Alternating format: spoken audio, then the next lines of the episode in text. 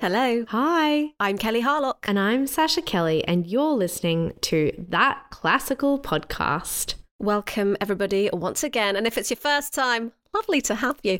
Uh, so, since we're recording this episode in Women's History Month, Mm-hmm. and we we just love talking about women who shaped the classical world, uh, today we're talking about two more lovely ladies who completely nailed it, absolutely nailed it, but didn't get. And arguably still do not get the attention they rightly deserve for their amazing works.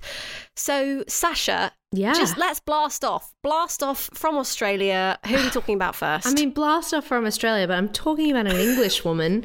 So, Okay. like, get your geography in order. I know it's Well, very it's- confusing. It's technically it's from Australia, but it's about the UK. But you It know, is, But you know, goodness knows she was incredible. Her name was Ethel Smyth. Um, and I I mean, I'm standing by with a 60 second bio. I mean, I'm not sure. standing by. Let's just just jump into it. All right. Um, Um, are you ready? I'm ready. Are you steady? Ugh. Ethel Smyth was born on the 22nd of April 1858. While this was her actual birthday, for most of her life she celebrated on the 23rd of April. She lived at Frimhurst near Frimley Green. She first studied privately with Alexander Ewing when she was 17, who introduced her to the music of Berlioz and Wagner. Her father was particularly unsupportive of her having a career in music, but after a major fight, she headed off to Leipzig, where she studied at the conservatory before studying privately. She met Dvorak, Grieg, Tchaikovsky, Clara Schumann, and Brahms. She returned to England in the 1890s and achieved several high profile premieres of orchestral and choral works, but then she decided to focus on opera. She had a number of premieres, and her 1902 opera Der Wald was the first ever opera written by a woman at the Met. Besides being a prolific composer, she was a well known suffragette, author, friend, and possibly lover, including, among others, Emmeline Pankhurst and Virginia Woolf. On her 75th birthday in 1934, her work was in a celebrated in a festival. Heartbreakingly, she was completely deaf and could not hear her own music. She died in 1944. the end. That was exactly a minute, and I'm Oh. so sorry because I was so entranced by what you were saying that I didn't even give you the warning. I, I mean, where where does one even begin? Where do you start? Okay, so first of all, she changed. Now, I didn't fact check this, so maybe a listener can, but um, Great. she changed her birthday date because she liked the association with Shakespeare. So she just changed her birthday because, like, she wanted to. to Shakespeare's birthday? yeah, well, I assume it must be Shakespeare's birthday was the 23rd of April, but someone might, I mean, I could probably check that with a Google search, but I didn't. Um, Let's just assume it's correct. Let's assume it's correct. My other favorite fact is that her dad was very anti her being a musician. And she said, Classic. We knew no artist, and to him, the word simply meant people who were out to break the Ten Commandments. It's no exaggeration to say that the life I proposed to lead some somehow seemed to him the equivalent of going on the streets. But her reaction was just as obstinate.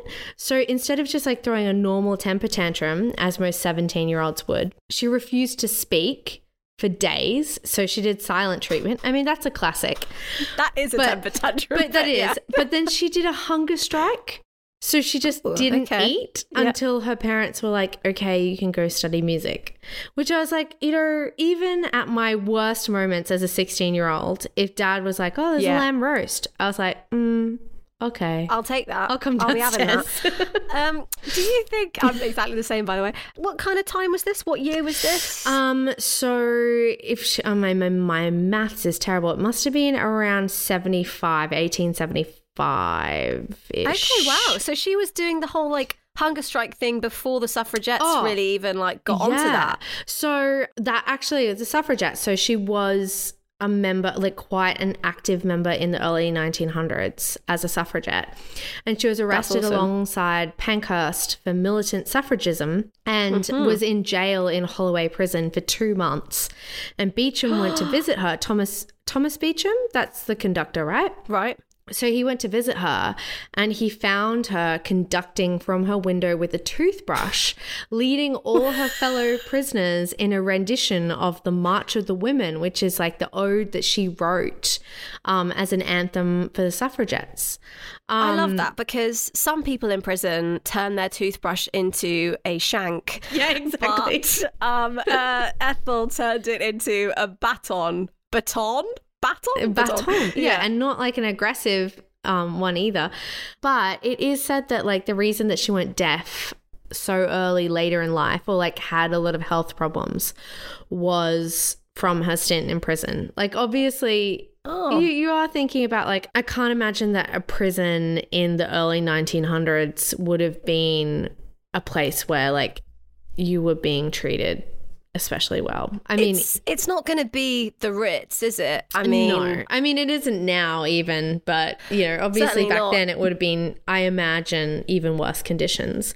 So she's really interesting. I've read a lot about her, and I really, I feel like I only scratched the surface. She was mm. Also a diarist, like prolifically wrote her own records, and I published like seven memoirs.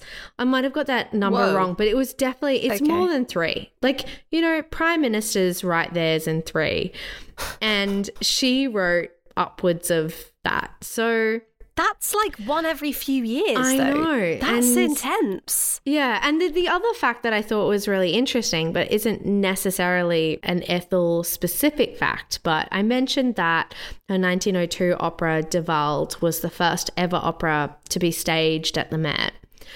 That mm-hmm. remained true until 2016 when Saariaho had a work commissioned and premiered. So the Wow. Finnish, the modern Finnish composer who's brilliant, but that's, you know, well over a hundred years that That's incredible. they didn't have any other operas written by a woman. So Do we think that other women wrote operas that they wanted to get staged at the Met, but the Met didn't play stage them? Is Well, absolutely, because um, I mean, Ethel alone wrote. I mean, I read about four different operas that she wrote. So Okay, that's it's not like she just wrote one and was like, "There you go, yeah, there it is. there it is." One and done.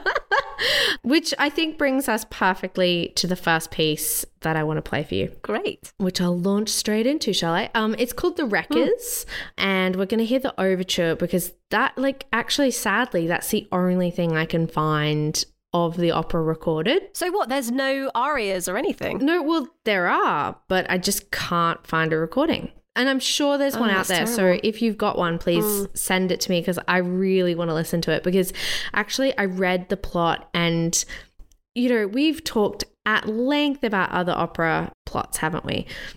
Specifically, length. at length. Um, Mm, yeah. And this one I read and was like, this sounds good.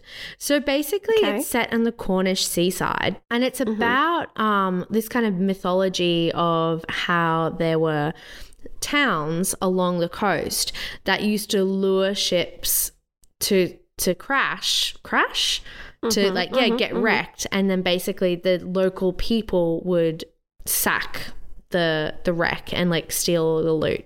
So this particular opera is about like how this one town it's it's very like Benjamin Britten Billy Budd esque like the whole town. There's like some love stories. I'm not going to tell you the whole plot because actually like I can't actually play you any of the arias. So I feel like I can't really set the scene. But basically someone in the town is actually setting bonfires so that ships don't crash anymore. And so everyone in the town has like oh. agreed to be looting these ships and they're trying to work out who this person is. And, you know, there's a priest and there's like a, a wife who's cheating on him. And then there's like a bit of unrequited love. And then there's like a tragic ending where the two lovers who've like betrayed everyone get locked in a cave and like slowly drown to death. Like, you know, it's got all the Oh. classic opera Whoa tropes. there, pickle. yeah, I mean, up until the drowning to death, I was going to say this could be a really fantastic BBC costume drama that I would watch avidly. Um, you know, I mean, yeah, it's a bit like Aida when, like, right at the end, sorry, I'm spoiling Aida for everyone too, but like, right at the end, they like put them in the tomb and they just roll the rock in front and they're like, you will die together. Like, See it's ya. got that kind of aspect to it. So she really wanted, um, Ethel Smyth really wanted to have it premiered in the French speaking world, but like, could not get that to work. So she went back to her personal con- contacts in Leipzig, where obviously she'd been Right. studying as a young woman. Right. And she finally got it to be agreed to be premiered in a German translation that she wasn't particularly happy with. So they started rehearsing, and this conductor, Richard Hagel, in the third act of her opera, like insisted on all these cuts being made to the plot, and it had a really successful opening night. It received 16 curtain calls, and like the critics really loved it. But Smyth was like, no, really, like you have to reinstate all those cut bits. Like you it just doesn't make sense. Right. And the conductor refused. So what she did is like the next night, she just went into the pit and took all the music scores. And like obviously this is before the days of photocopying. So she just collected all the scores, all the parts, and just left town and just went to Prague.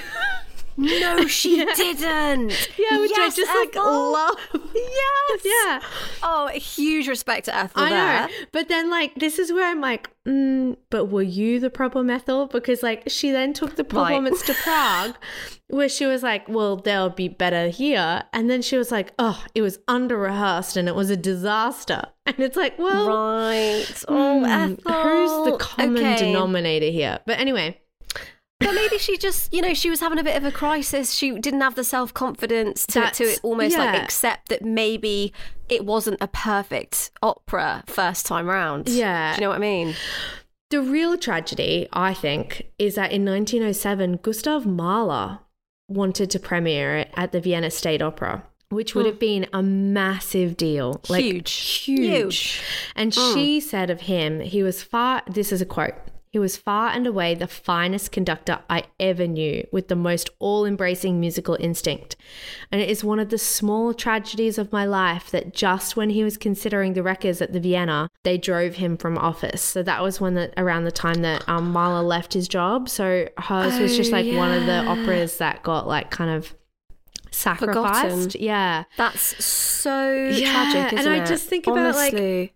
A lot of the criticism so i'm jumping ahead here but a lot of the criticism that she got was that everyone was always obsessed with her gender so they'd be like oh Right. it's kind of like like she'd get criticized a lot for being too feminine for being a proper composer but then when she tried to write like delicate little parlor pieces they'd be like oh it's too masculine it's way too aggressive and then when you For listen God's to it like sake. honestly i challenge you to listen to this and be like yes a woman wrote this piece like it does not sound You can't tell. You can't possibly cannot tell, tell. It, that's honestly ridiculous. yeah, and so I feel like um there was lots of stories about how like she only dressed in tweed suits and like you know she was a very Oh my god, she did she like pioneer the power suit Yeah. and the shank? yeah, and like from what I can read about her, she obviously like really took a lot of pride in like standing among the men. Do you know what I mean? Like, was it a That's real? brilliant.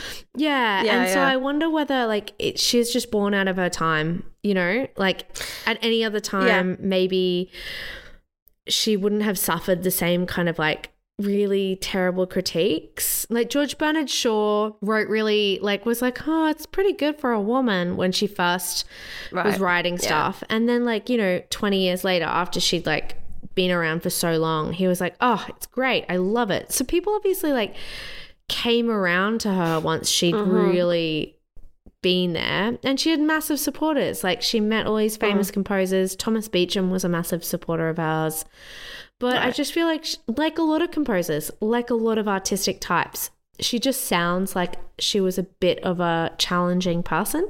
And she shouldn't have been punished for that because of the fact that she was a woman. That's what i want to say. Yeah. Well, shall we listen to it? I can't wait to hear oh it. yes. I'm so excited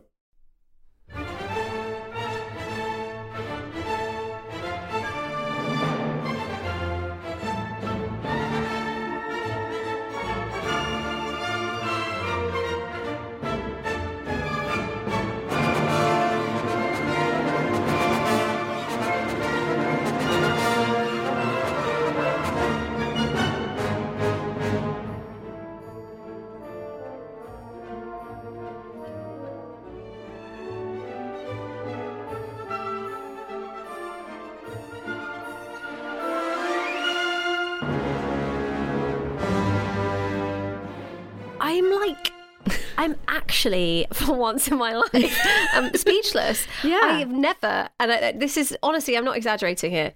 I've never got goosebumps from an overture before, Mm. but I, I think to be honest, probably because of the context that you gave, Mm. and knowing that she was this kind of trailblazer, and she just rocked a tweed suit in a Mm. room of men, and like you know took her manuscripts and left town. I just feel like that is an incredible piece of Mm. music and the fact that people could possibly say that was like too feminine or I that it was definitely written by women is complete bollocks. Sorry pardon my non-french but like that is complete bollocks because that is a exciting that is everything an overture should be. I know, and That- actually, it makes you sit oh, forward in your seat It you know does. and like get excited about what's coming and god that's amazing. I It- just like yeah. ethel you absolutely nailed it Absolutely nailed it. And you know what I found really interesting is that there's a lot of commentary that says that like she wrote the best English opera between um, Purcell and Britten, which is quite famously like wow real opera. okay wow Yeah, real opera aficionados say that like Britten was the heir apparent in in terms of English opera and really Yeah. turned it around. But also like I reckon there's a lot that you can hear in this, like that sounds Mm. like the British seaside, you know, because it's just so eerie and Yeah. it's so foreboding Yeah. and yeah and then also like I know we can only play a tiny little clip, but um go and listen to it because there's this gorgeous second theme that the strings come in with. And it's like just when you kind of go oh okay right we're all in for a rollicking good time at the opera where there's lots of ocean and the Yeah. and everyone's gonna die on the shipwreck you're like oh she really knew how to write this gorgeous romantic theme. So um yeah Incredible. i just i came away from it being like why isn't this in the repertoire? I don't get it and and where's the mm. rest of it because i want to hear it that classical podcast. so the second piece we're going to discuss is her string quartet in e minor which was published by mm. Universal Edition of Vienna in 1914. And I say much later in her career because she actually wrote a lot of um, chamber music when she was studying in Leipzig, like in the mm-hmm. 80s. And so this was like kind of a turn back to a chamber style of writing while she was really in this operatic, choral, orchestral hmm. world. Um, And is this the stuff that people said was way too masculine? yeah, well, because this she is was what trying I- to write chamber music. Yes, this is what I found really interesting about this is that I think this piece is just marvelous. I think it's really hmm. gorgeous. And I mm-hmm. listened to like most of it today and I was just struck by how much I didn't you know, sometimes you listen to stuff by composers and you're like, yeah, I'm doing this for research for the podcast and you know, I've kind of right. listened to a bit and blah blah blah. But I I genuinely sat mm-hmm. there and listened to like hours of her music today. But what I want to say mm-hmm. is like think about 1914 and if you're like a music student this might be easier for you to grasp, but like Stravinsky has just written Rite of Spring in the mo- in like a couple of years and Schoenberg Yeah. is running around saying that the old style of music of writing is over. And so she writes this gorgeous, luscious. What I read a quote today that said it's almost a historical study of old masters of the genre of string quartet. Hmm. And so it's like, of course, they're going to say, they're not going to go, oh, this is an academic reinterpretation of like how a string quartet's going to sound. They're going to be like, this is because you're a woman. And this sounds like this because you're a woman. And so the same author that I was reading today was saying that actually, if you listen to it now with like almost, a, well, over a hundred years on this piece, you can hear early Shostakovich. Um, you can hear kind of Korngold and Strauss. But I just really want you to kind of think about when you're listening to it just how much she was kind of punished for what the fashion was at the mm. time rather than a recognition of the fact that she tried to write this as mm-hmm. a reassembly of everything that she knew about the string quartet and like completely separate to what was fashionable and what was cool and rather just like what she wanted to write. So, yeah, there's not really much more information that I could find aside from this, but I think the work stands for itself. Um, I think any of the movements are great, but I want to play the third movement for us today.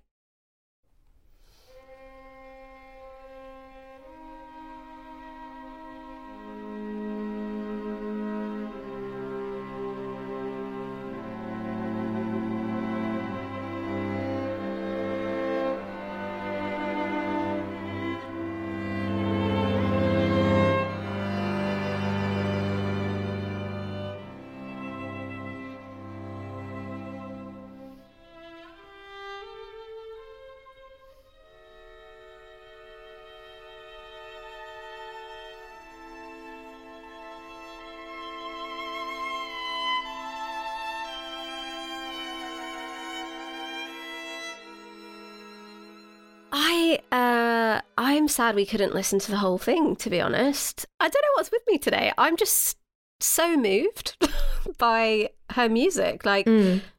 that that is uh just beautiful. And as you were saying, like the fact that she the fact that she chose to just write that Yeah. at a time when everyone was trying to be really kooky and, and new. Um and she was just like, you know what? I'm gonna smash this Yeah. and she clearly did and uh, yeah i know you mentioned to me just now that it like reminded you of dvorak and and the fact that like dvorak's string quartets are are so widely played Mm. but i've never heard this before in my life and i i, I- I won't go too into it well, but that I was just going to say, like, I feel like I've fallen victim to it myself as like a university student. Mm. It's like I was always under this impression that the women who'd written music were the who who you knew were the anomalies, like the Clara Schumanns and the like Fanny Mendelssohns and Nadia Boulangers were like the ones who it, it's like oh well no one can really explain where they came from but what this really Mhm. made me realize is that like she's not writing something that really sticks out that much you know elgar's Sure. writing really lyrical melodic stuff Yep. around this time so i just feel like whatever criticism she got wasn't taking her seriously within her own canon it was exactly yeah, and it's only a hundred years later when you can really look at like the arc of how someone wrote that you can actually appreciate. I think also we can't separate her experience of being a suffragette and her experience of being an artist and Mhm. her, you know, hanging out with other artists, like, you know, being a lesbian. Like, there's obviously different experiences that she would have had that would have been very, very hard to separate from her art. But I'm just really Right. glad that I've discovered her now and that we're talking about her because I just think there's a whole bunch of work there that I hope leading quartets go out and record because I'd really like to hear it done justice.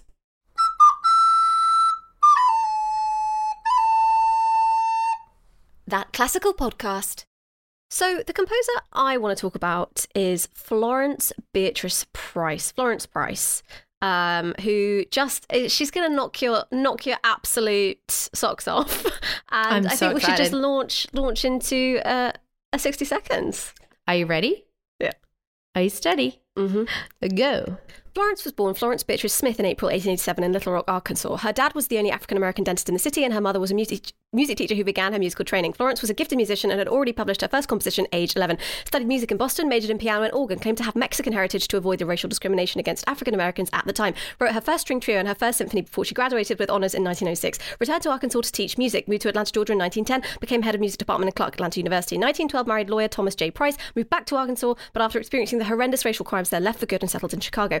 Loved Chicago, continued writing music and studying composition, orchestration, organ and languages, and liberal arts subjects. Divorced husband in 1931, became a single mother to her two daughters. Worked as an organist for silent film screenings and composed songs for radio ads under a fake name. Began gaining national recognition. 1932, won first prize at the Rodman Wanamaker contest in, with her symphony in E minor. Chicago Symphony Orchestra premiered symphony in 1933, the first symphony by an African American woman ever to be played by a major orchestra. 10 Incredible. seconds. Florence wrote, Florence wrote over 300 works in her lifetime, and in 1940 she was inducted into the American Society of Composers, Authors, and Publishers for her work as a composer. June 3rd, 1953, she died from a stroke in Chicago, Illinois, age 66. Do you know what? I gave you an extra two seconds because women have had enough Thank you. hardships in their life, Kelly, and we deserve the extra time. Exactly. She deserves the floor for two more seconds at the very, very least. Exactly. Um, that's what I believe, and that's what you got. So good. Exactly. Thank you. But I mean, Florence, wow. I mean, she was just incredible. She she wrote over 300 works including you know orchestral works, chamber works, art songs. She wrote works for violin, she wrote organ anthems, she wrote piano pieces, spiritual arrangements. She wrote four symphonies, three piano concertos and a couple of violin concertos. And the great thing about Florence as well is she she was trained in like the traditional kind of European composition and counterpoint, but she was passionate. She loved featuring and celebrating African American melodies and rhythms. And she was also um, a, a sort of really strong Christian, so she was inspired by the African American church and all her arrangements. But aside from her musical achievements, she was just this unstoppable, strong woman who who went through some terrible hardships like just you know, first and foremost, the racism that she faced on a daily basis must have hmm. been unimaginably difficult. The hmm. fact she had to pose, I don't know if you, you heard this in the 60 seconds, but she had to pose as, as a Mexican woman to get through music school. I know. I, I heard that and I just thought, like, you know, just the fact that, like, every single sentence you did in that 60 second bio just was like, that is a whole, you know, hour conversation of like, what can we unpack Right. what that actually means? You know, I just felt like, I mean, obviously we're going to do as much justice as we can in our in our Right. podcast, but like what a fascinating woman and what unimaginable challenges she must have had to like Absolutely. still be a name today that I know definitely I've seen.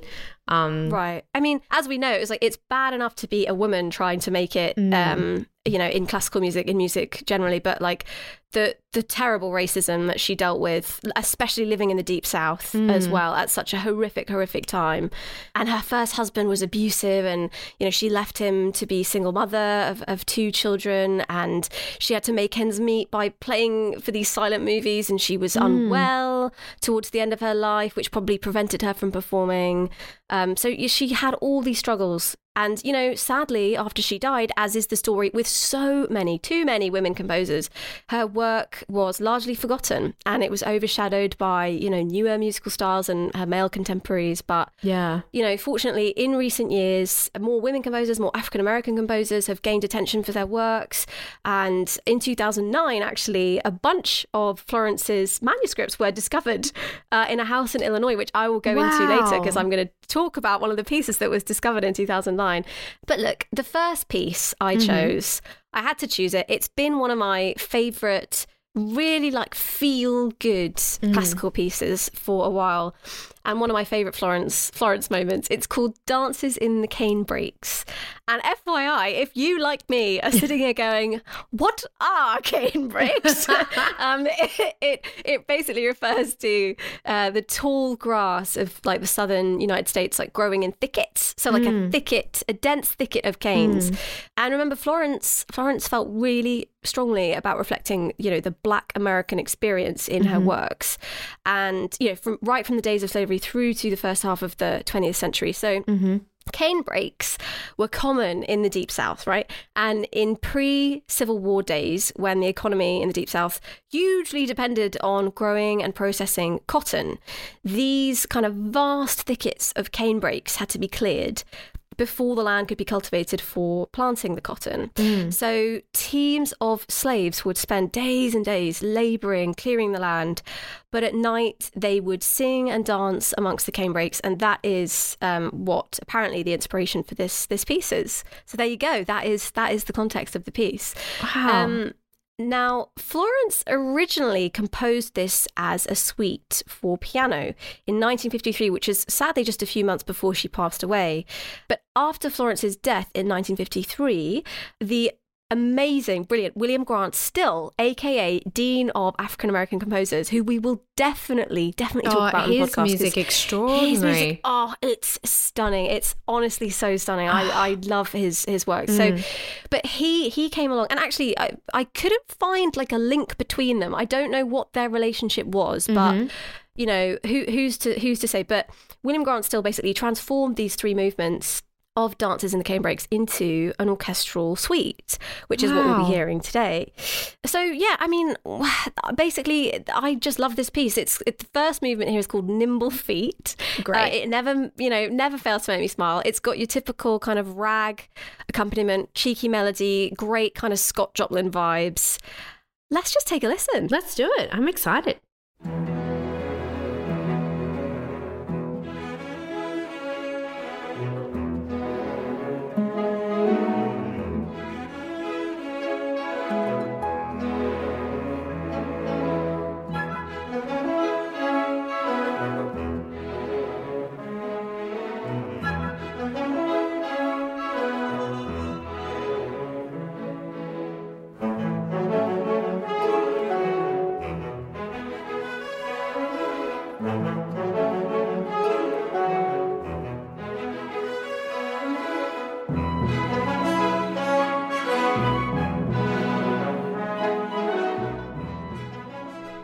So, Sasha, thoughts on dancing in the cane brakes? I love it. It's exactly what you said. It brings a smile to my face. Um, right. It's just so colorful. And Yeah, there's yeah. something about it. I mean, maybe because I've listened to W.G. Still's works. You know, when you're like, Mm-hmm. find it very hard to separate what you recognize as like their signature or not. But I just feel like there's a lot in that that's joyful and melodic and just as deserving of being on a platform as hundreds of other things that I've heard. So I, I know feel it's yeah, it's a great piece, and as you say, it's full of color. It's full of joy. Like, why wouldn't you put it in your playlist for like happy classical music or just general happy music? Like, it's it's great. I was just going to say, I know after we did that our South American episode, we got so many emails and Instagram messages and tweets of like sunsets and images and vistas of like what life is like in South America because hmm. it meant so much more to our listeners who were l- listening to us talk about these pieces from that part of the world.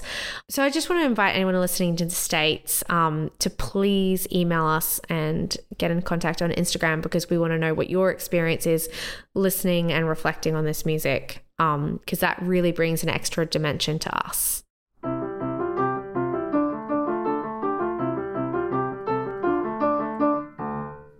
Classical podcast. Next, I want to talk about Florence's Violin Concerto Number One, Numero Uno.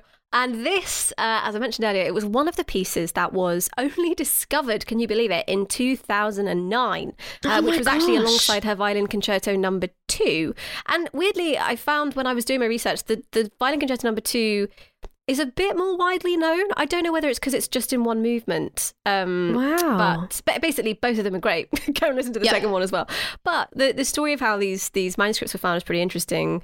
This couple basically were, were renovating a dilapidated, like vandalized house in Illinois in, in 2009. With it genuinely, it had like a tree going through the roof and everything, and it had Whoa. had been vandalized but pretty much untouched. Clearly, clearly for decades because they kept seeing this name, Florence Price, Florence Price, on sort of stacks of paper everywhere, and it turned out to be all these manuscripts and as much as that is amazing, it's also really sad to think that so much of her work was only in manuscript form before she died because the implication of that is that she she couldn't get it published. yeah. So like, you know, it, none none of it was published. It was all kind of yeah. It also makes me, I mean, a bit like the Mahler story that I told you.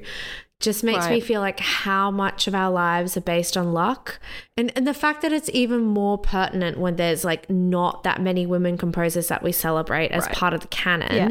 And the fact Yeah. that like Ethel Smyth's career might have taken a different turn if one of the greatest mm-hmm. composers of the last 100 years had had like something to do with her work and being able to premiere it and maybe that would have taken it on a different path but the same token Right. it's like the fact that we've got these works of Florence Price's is only because the people who are renovating this house obviously picked up these papers and were like maybe we should google her name like you know it Yeah, just right, exactly. blows my mind Yeah. that like Yeah. if someone who didn't care about music or wasn't curious or didn't have just two seconds of thinking Yeah, like, yeah. But I think because I'm I'm pretty sure, yeah, because they, they saw her name everywhere, and it was it was an article from the local paper I think that I read, and they contacted the local music college. I think, and and it kind of spread from there, and then people kind of tried to slightly rework the the music, and and it was, things were premiered, and it, yeah, everything was launched off of this kind of Wow. random find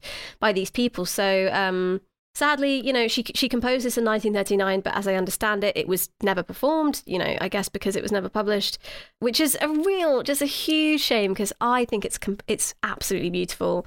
I love the second movement.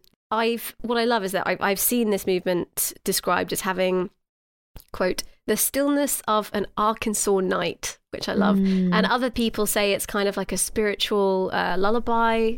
And you know what? I just feel like everyone take a minute, take a minute, sit back, take a breath. Let's listen because you're really going to enjoy this.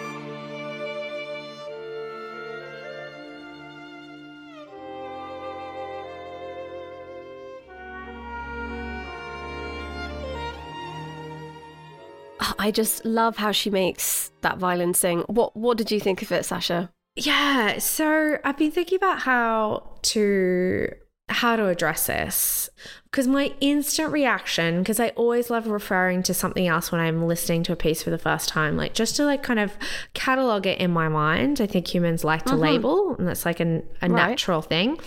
But I kept thinking about Gershwin and then what this Right. challenges me with is actually like maybe I should have been thinking how much Gershwin stole from Florence Price, and it's actually just the Right. order of my life Yeah. has been that I've been Mhm. exposed to Gershwin first, and that Mhm. this woman who wrote this extraordinary music Mm. wasn't given the same platform. You know, it it's just really Yeah, gives me that kind of completely. opportunity to go.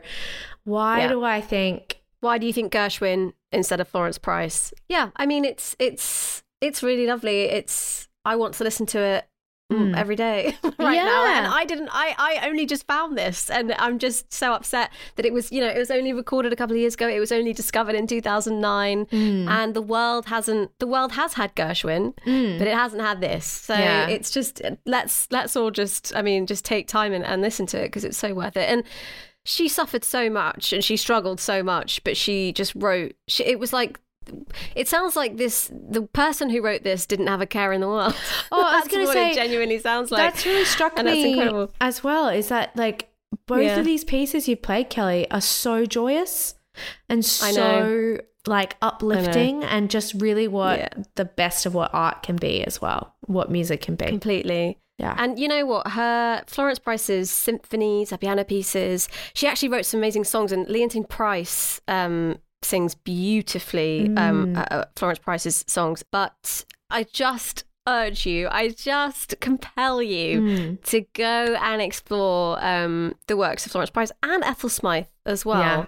You know, like these are two women who deserved better. They deserved Oh. better from the classical world, and they still deserve better. They still deserve more airtime and, and you know more more performances. And yeah, I'm just we're so happy that we could talk about them today. And uh, yeah, thanks.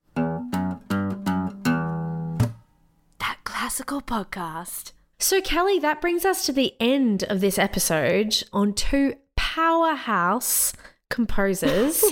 and I'm going to say, I am flabbergasted, flummoxed, and floored. The three by Fs. the f- three famous Fs um, Yeah. by the talent that I, I really like. You know, we did say we've done women's episodes before. We did say, oh, it's Women's History Month, so it's probably time to do another one. Like, and obviously, Right. you and I both are acutely aware, being women in the classical Mm. music industry, um, of the importance of researching and platforming women. But I, I found two new favorites. I think that that's Me my too, feeling. and- yeah. you know, like I, I feel like we will devote more time to women uh, on this podcast, and we need to do that. And yeah, I mean, eh, we would love to know. Obviously, we'll go and do our research too, but we'd love to know from from you, the listeners, who you want to hear about, and uh, do any women inspire you um, in classical music, in music generally? But um, you know, we want to. We don't want this to just be a, a Women's History Month, you know, moment. We want it to Mm. be woven throughout our monthly episodes. So yeah, let us know. And if you want to reach us, you can catch us on Instagram. We're at that classical Insta. We're on Twitter, that classical. You can find us on Facebook. Just type in that classical podcast and hope for the best. We also have an email, that classical email at gmail.com. And uh, we have a, a Spotify playlist if you want to hear any of the music from the show. And if you love the show, what makes a world of difference to us and really warms the cockles of our hearts is if you go to your podcast player and you rate us and review us. Five stars is always appreciated. Um, but. Yeah. you know, you've got to be truthful, you've got to be honest. But um, we do read all your yourself, yeah. reviews, and it does help other people find us. So, um, if you're passionate about that classical in your life, then that's the best way Shout to it. share. Yeah, Shout it from shout the it rooftops. from the rooftops. Exactly. Um, But otherwise, thank you so much. And uh, we'll see you next time. Kelly, what a joy it is sharing these airwaves with you.